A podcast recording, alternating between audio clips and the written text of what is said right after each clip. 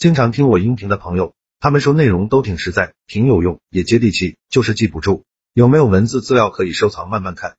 为了方便大家，我刚开了一个微信公众号，名字就叫做说话细节。公众号计划更新一千个口才情商技巧，非常值得反复阅读。现在已经更新一百多条了。新关注公众号的粉丝，免费领一本二百页的纸质书，书名就叫做回话的技术，提升口才情商。效果比较好，不管你什么时候听到这条音频，只要你去公众号说话细节的菜单栏登记领书，免费送书的承诺都有效。回到今天的话题，为什么能办事的人懂送礼？一，什么是原则？对我有利的事我就去做，对我有利的人我就去送礼，去巴结，这就是原则。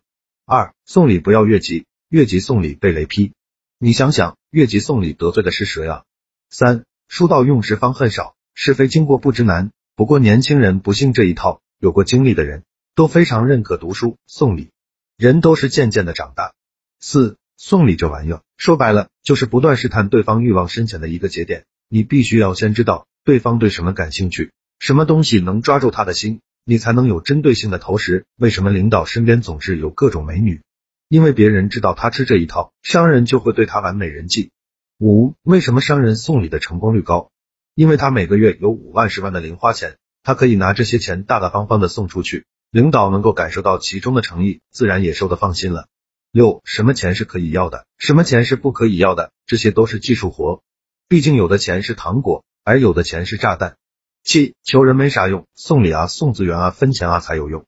越往上走，越没有道德，只有底层的芸芸众生才需要道德麻痹。八，送礼这种事，也就是看多了，送多了，就什么都轻车熟路了。九，什么叫饮水思源？OK，你帮我赚了一千万，我分你十万，这个简单吗？不简单，到手的蛋糕没人愿继续分，所以有人赚点儿钱就在江湖上消失了。十，谁能帮我解决问题，我就把谁当老大；谁能帮我解决问题，这个问题的收益大头我就给他。十一，送礼提前送就 OK，提前送了屁事没有，不送就多灾多难，不送就永远没对过。十二，魏忠贤办事流程，找到关键人，搞定关键人，送礼，成功了再拿分红，把解决问题的人当成贵人，当成这个问题的大股东。十三，送礼赚钱就是做生意，做生意最厉害的法则就是只赚取有限的利润，所以要大胆的分钱，才能越分越多。